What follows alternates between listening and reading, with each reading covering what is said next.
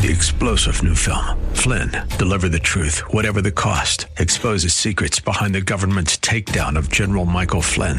Flynn knew what the intel world had been up to. He ordered the first audit of the use of contractors. This set off alarm bells. He told the truth. He was the most dangerous person for Donald Trump to hire. They had to get rid of Flynn. Flynn, deliver the truth, whatever the cost. Available now. Watch it today. Go to salemnow.com. Salemnow.com.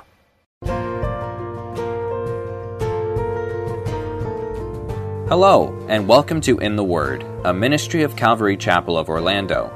We hope that God speaks to you today as we continue our study, verse by verse, chapter by chapter, with Senior Pastor Will Ramirez in the book of Luke. Praise to the God who reigns above. Luke is written so that we might know we have a reliable faith. The events written about in the book were eyewitness accounts that Luke researched and wrote down for all to see. We have seen Jesus perform all kinds of miracles healing the sick, cleansing lepers, causing the blind to see and the lame to walk. Jesus went out teaching the kingdom of God, calling all men to repent. The scribes and Pharisees hated him and wanted him dead. Jesus healed a Roman centurion's servant and raised a widow's son back to life. John the Baptist was imprisoned for sharing the truth about Herod's immoral marriage. He sent messengers to Jesus to share his doubts and disappointments. Jesus sent the messengers back with the news that the blind see, the lame walk, and lepers are cleansed. The Messiah is here indeed. We join Pastor Will in Luke chapter 7. Last week we saw how John the Baptist was discouraged, but Jesus encouraged him, challenged him, and then defended him publicly. And uh, the Pharisees, some of them snickered. And Jesus compared those Pharisees to petulant children because they critiqued John because he was too serious and Jesus because he was too personable. And nothing would please them because they didn't want what God wanted. They simply wanted to maintain their power. And yet, we see here in verse 36 when a Pharisee invites Jesus to dinner, these are people who have kind of aligned themselves against Jesus. Jesus goes. He accepts the invitation and he goes. But while there, something happens that kind of horrifies the Pharisee, yet forever changes another person's life. And so, as we see the surpassing love of the Savior for both Pharisee and sinner, may we see that Jesus has the same love for us and for everyone that he's created. So, chapter 7, verse 36 says, And one of the Pharisees desired him that he would eat with him. And he went into the Pharisee's house and sat down to eat. And behold, a woman in the city, which was a sinner, when she knew that Jesus sat at meat in the Pharisee's house, brought an alabaster box of ointment, and stood at his feet behind him, weeping, and began to wash his feet with tears, and had wiped them with the hairs of her head, and kissed his feet, and anointed them with ointment. Now, when the Pharisee which had bidden him saw it, he spoke within himself, saying, This man, if he were a prophet, would have known who and what manner of woman this is that touches him, for she is a sinner. Here we meet the two characters, the main characters of the story. Of course, Jesus, the main character, always the main character, the central character. But two other characters here that come in. We have the Pharisee and we have the woman. Now, we meet the Pharisee first, and it says he's just one of the Pharisees, nobody in particular. We learn later on that his name is Simon. And he had been inviting Jesus to come to one of his dinner parties. And so Jesus went down into the Pharisee's house and sat down to meet. Now, the phrase there, sat down, it means to recline at a table. So this was not just regular dinner, this was a specific special event. Now, these took place in the courtyard outside a person's home because the space to do this would not be possible even inside of a Pharisee's home. But what they would do is out in the courtyard, they would recline close to each other on pillows, and they would rest their, on their left elbow and then eat with their right hand. When a rabbi attended something like this, the meal would last all day. The guests would be there reclining around the table, but those who weren't invited, they were allowed to come and observe, to, you know, to learn from the rabbi as well, or, you know, to observe the conversations going on there. So famous rabbis often would draw in uninvited crowds. I imagine there was quite a few people here since Jesus was here. Normally, when you would invite someone over for something like this, it was the custom for the host to greet his guests with a, the kiss of peace, to clean, have a servant clean the grime off their feet. That doesn't mean he had a servant. He would hire somebody to do this, to clean the grime off their feet from traveling to his home. And then he, before they would eat, he would anoint their heads with either perfume or oil or incense, something to show that they were honored guests. And so uh, what's interesting is we find out that Simon the Pharisee does none of these things for Jesus normally if you were invited to somebody's house and they kind of treat you like you're nobody, it's kind of offensive, right? But Jesus doesn't take offense. He doesn't leave, he doesn't storm out, he stays.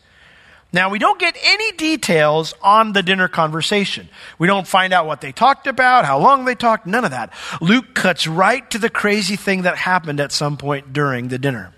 It says, And behold, a woman in the city, which was a sinner, when she knew that Jesus sat at meat in the Pharisee's house, she brought an alabaster box of ointment. We don't know who this woman is. Later in church history, she was identified as Mary Magdalene, and still today in the Roman Catholic Church, they teach that, but no scripture or any early church leader ever identified this woman. So it's best to view her as anonymous, uh, especially when in chapter 8, Luke does identify Mary Magdalene in a different situation. There's no reason to tie the two together. This is just a gal. While we don't know who she is, everyone else in the city knew exactly who she was because it says she was a sinner. Now, that word sinner, it means someone who's a social outcast because of their evil behavior. Only one thing gave a woman that kind of a label back then. You know, I know today in movies we need to have gender equality, and so they make sure they've got female Roman soldiers, even though that never happened. They make sure they have like female highway robbers, which never happened. If you wanted to join a highway robbery band, it was as their personal prostitute. It was not to be a highwayman. Okay, that's things were different back then, ladies. So I realize that's not PC today, but that's how it was back then.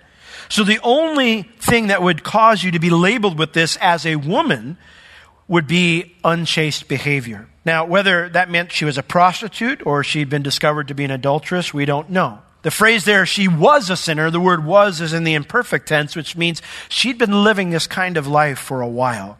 So most assume that means she was a prostitute. Whatever her history was, everyone in the city knew it, and they ostracized her, which makes the fact that she decides to show up here very shocking. Because it says, when she knew that Jesus sat down to eat at this party, it says she brought an alabaster box of ointment. When she found out that Jesus was where he was, that he was at this dinner party, and that, you know, this is something uninvited guests could go to, she decides to go. Now, why does a social outcast decide to make a social appearance at a big event? We're not told. My guess, though, is that at some point she'd listened to Jesus teach, probably from a distance, maybe from the shadows. But at some point she heard Jesus teach. And based on what Jesus taught, maybe even that morning, she decided to repent and leave her life of sin behind. We don't get that part of the story, we just know it happened. And now she wants to say thank you. And to do that, it says she brought an alabaster box of ointment. Now, she's not bringing the perfume to anoint his feet. That's not why she brings it. The word there bring means to bring to someone to give to them. She brought it to him. Her desire was to bring it to him as a gift. Alabaster box is a bad translation. We, I don't, well, I don't wear perfume, but we keep our perfumes or colognes for us men. We keep it in jugs or jars, and they did back then too. In the Middle Ages, when the, the King James was written, they kept them in boxes at times the word box here just means a long necked jar used to contain expensive perfumes. Jewish women commonly wore one around their neck. It was similar to how you ladies maybe showed up in a necklace today or a, a brooch or something like that. It was, it was considered decorative. It was a normal thing to see a woman like this. I wonder when this woman last felt like a normal woman. Probably been a long time. Well, her plan is to give it to Jesus, but note what happens when she gets there. It says, and she stood at his feet behind him weeping. When she gets there, she can't even give it to him. She's just crying. She's just weeping. But while she's crying, she notices something through those tears. Jesus' feet are dirty. And so the outcast decides to be more hospitable than the host. For it says, she began to wash his feet with tears. Now, if you're going to clean off somebody's grimy feet, you, you need water. And so she begins to, with her tears, moisten his feet, moisten the grime on the feet so she can wash it off. And what does she do to scrub it off? It says she did wipe them with the hairs of her head. So with her own hair, and ladies, you also didn't have short hair back then. That was not an option. So with her hair, she's scrubbing off the grime on his feet. And then she, after she would do that, she would kiss his feet. And then she took the perfume and she put it on his feet so it would get rid of the stink from the grime. What she does here is not politically correct. The Jewish woman never wore her hair down or unbound in public. It was considered sensual because you were showing your full womanliness, and it was considered indecent. And so they didn't do it. So, to those who knew her past, they assume this is just the prostitute being the prostitute. This is just the immoral woman doing her part again. But is that really what's going on here? Let's consider a few things. I mean, she's caking her hair with all the things sandaled feet pick up on the road sweat mingled dirt, clay, and sand. Even animal dung, you know, would be on people's feet. That's why they would have them washed. This is not a sensual act. This is an act of service that even the lowest servant would never perform for a guest, wiping that away with your own hair and your own tears. Why? You say, yeah, but she's kissing his feet. Well, I mean, that's the point is, though, what's that about? Well, the thing we have to realize in our culture, we don't do this. But it was a common practice in that culture when an important rabbi gave you a favorable ruling to show your appreciation by, and gratitude by kissing his feet. If you approach the rabbi and say, Rabbi, I've got a problem. We've got the situation. You know, we, have got a, a, a, challenge because I've got a, this disagreement with my neighbor. And if the rabbi, you know, came out on your side, you would bow down before him and you would kiss his feet and say, thank you, most honored rabbi. And then you would go home and, you know, give it to your neighbor. But that's the idea. That's what this comes from. It was a common practice to do that. She's seeing Jesus as that important rabbi who has given her a favorable ruling. We know that means that the idea that she could be forgiven, that she could be right with God through Jesus' teaching. But that's why she's doing that. Also, the word worship, clearest way to translate it, it means to kiss toward. And while that does speak of intimacy, it also speaks of reverence, of respect. That she is doing this, she's giving worship to Jesus, respect to Jesus. She is not being sensual. She is treating him like an honored rabbi who'd done something very gracious for her. Now, surely other people there had seen Jesus' dirty, nasty feet. No one else offered to honor him this way. But she braved the crowds, the scowls, and the embarrassed blushes because the only thing that mattered to her was giving something back to Jesus for all he'd done for her. Nothing else mattered. As this is going on, I imagine that all the conversation stopped. imagine people are awkwardly looking away, embarrassed for Jesus because he didn't know her reputation. He didn't know who this woman was. But Simon the Pharisee, he takes it a step further. He actually begins to look down on Jesus for letting it happen. Verse 39 says, Now, when the Pharisee which had bidden him invited him saw what's going on, he spoke within himself, saying, This man, if he were a prophet, he would have known who and what manner of woman this is that touches him, for she is a sinner. Before we get into his thoughts here, we need to address the fact that how do we know what he was thinking? There's only two possibilities. The number one possibility is that Simon eventually got saved. Eventually, he gave his life to the Lord, and he, this is part of his story. It's possible. We don't get any indication of that, so it's also possible that Jesus, who knows the thoughts of men's hearts, that somehow he revealed that to Luke, and, and that's how Luke knows it. But Luke wasn't around for this event, so either Simon told him or the Lord told him as he's writing this. But either way, the point is, Jesus knew what he was thinking without him expressing it.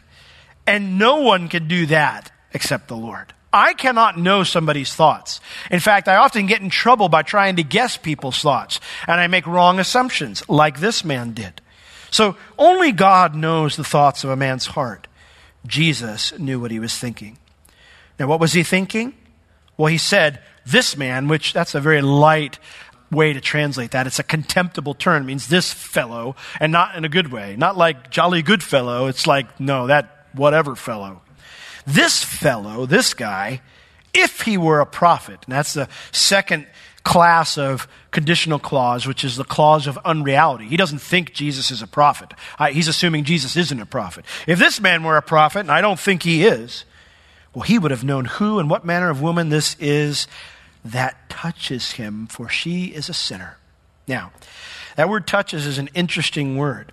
It's the same word used in 1 Corinthians chapter 7 verse 1 when it says, Paul said, "Guys, remember I wrote to you concerning that it's not good for a man to touch a woman?" He was talking about touching physically. The word there means to start a fire, to ignite something. It's not good for a man to do that to a woman. It's not good for a woman to do that to a man. And if you're here today and you're not a, a married person and you're igniting some fires, it's time to call the fire department. All right? Seriously, you need to get some accountability. You need to, you need to bring in the hoses, okay? Because you should not be starting those kinds of fires.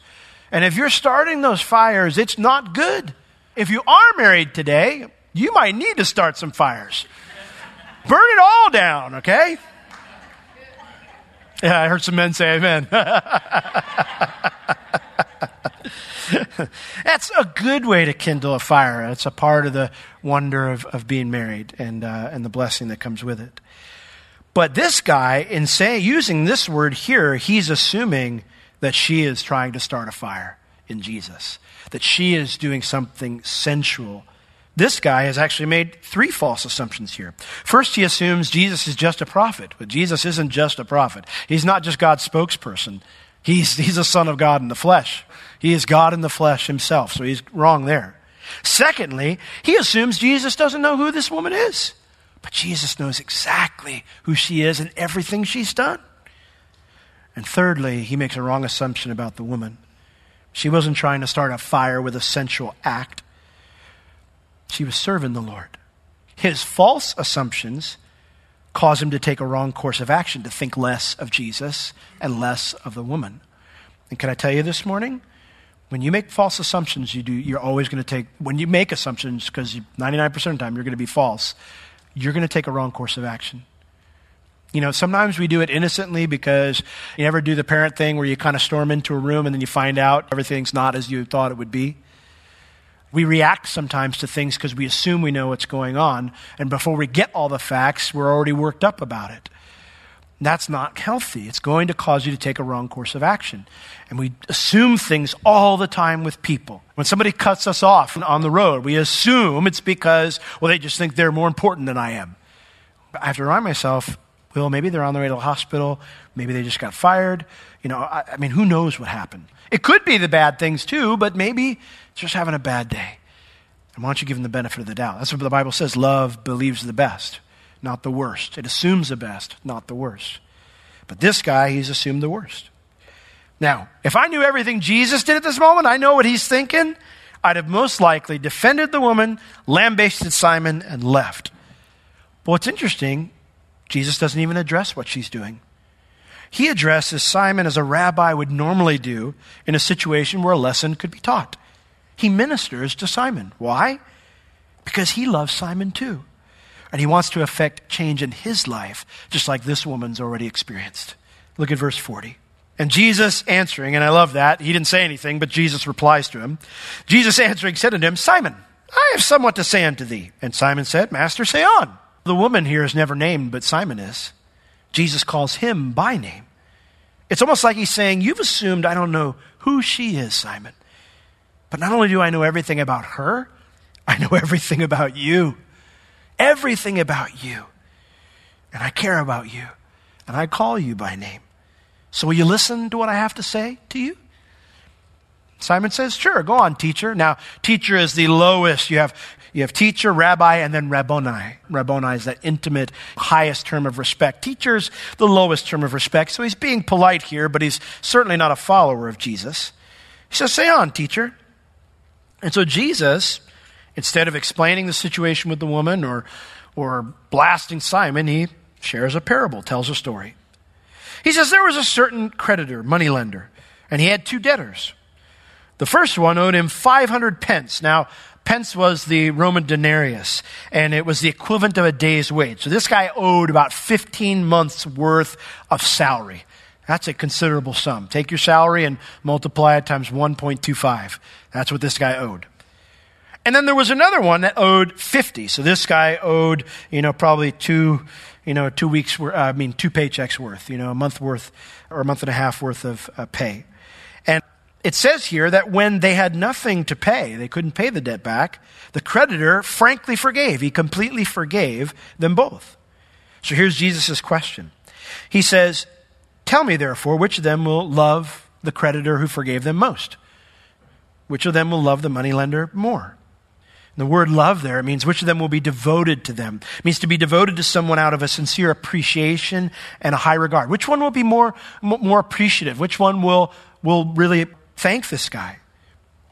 Well, it's a no brainer, right? Even a Pharisee can't mess this one up. Simon answered and said, Well, I suppose.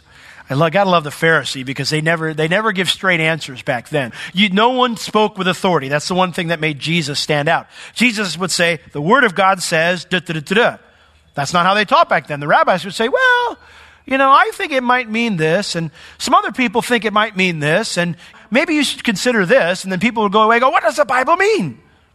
Well, Jesus, he kind of asked this guy, what do you think? And he goes, well, I suppose, no, it's obvious. I have the opinion that he to whom he forgave the most. And Jesus goes, ding, ding, ding, ding, you got it. Good job, Mr. Simon the Pharisee. He said, You have rightly judged. You've come to the right conclusion. Again, it's interesting how Jesus works because it was normal when a rabbi was even interacting with his students to answer a supposition. If you say, Well, I think this, well, then the rabbi would answer with a different point of view. Well, have you thought of this? Or they would give you a new question to make you ponder more and go a little bit deeper. But Jesus comes right out and says, You got it right. You nailed it.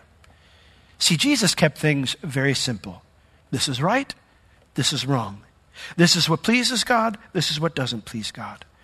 So it kind of puts the Pharisee off because now they've got an area where they've got common ground. And having established an important truth that they can agree on, Jesus finally addresses the elephant in the room. Look at verse 44. Now Jesus finally turns to the woman. He doesn't talk to the woman yet because he's still ministering to Simon. He turned to the woman, but he says to Simon, Seest thou this woman? Now, I'm sure everybody's probably thinking, uh, Jesus, that's the point. We all see the woman. Have you seen her? that's, that's what we're wondering. Have you seen her?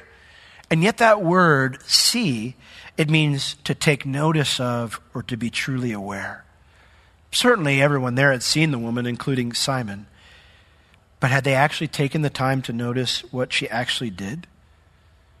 You see, only Jesus had seen a changed life and loving service. Everyone else saw the sinner. And that's a great place to stop. Because do we really look at people? Or do we ignore what God's doing because we think we've got them figured out? I have seen more hurt done by people who think they've got other things and other people figured out. When I was a college age, high school age, the Lord called me to be a pastor. Problem was, I wasn't fit to be a pastor at that time. Beverly, when we started dating, she would cringe when someone would come along and want to talk about the Bible. Because if you got it wrong, I would go and get you. That's how I was. If you were a little bit off, man, the jaws were going to clamp down and I was going to get you. And she knew that that meant a fight was going to start because most people don't like having that happen to them, and so they tend to defend themselves or fight back. And so, even though I was well meaning and I was very passionate for truth, I would oftentimes offend people. And Beverly would, she would be like, oh, you know. And, uh, and she would try to encourage me, you know, well, can you can maybe try to be nice? So I knew that that needed to change. The Lord, over those years, was dealing with me and saying, Will, you, you I want to use you, and I've got a call in your life, but I can't use you like this right now.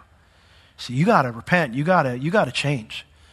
So when I went off to Bible college, I remember I, I, was getting to know one of my roommates the very first or second day I was there, and and I said, "So what the Lord? What's the, what's the Lord teaching you lately?" And he said, "Well, to be slow to wrath, slow to speak, and quick to listen."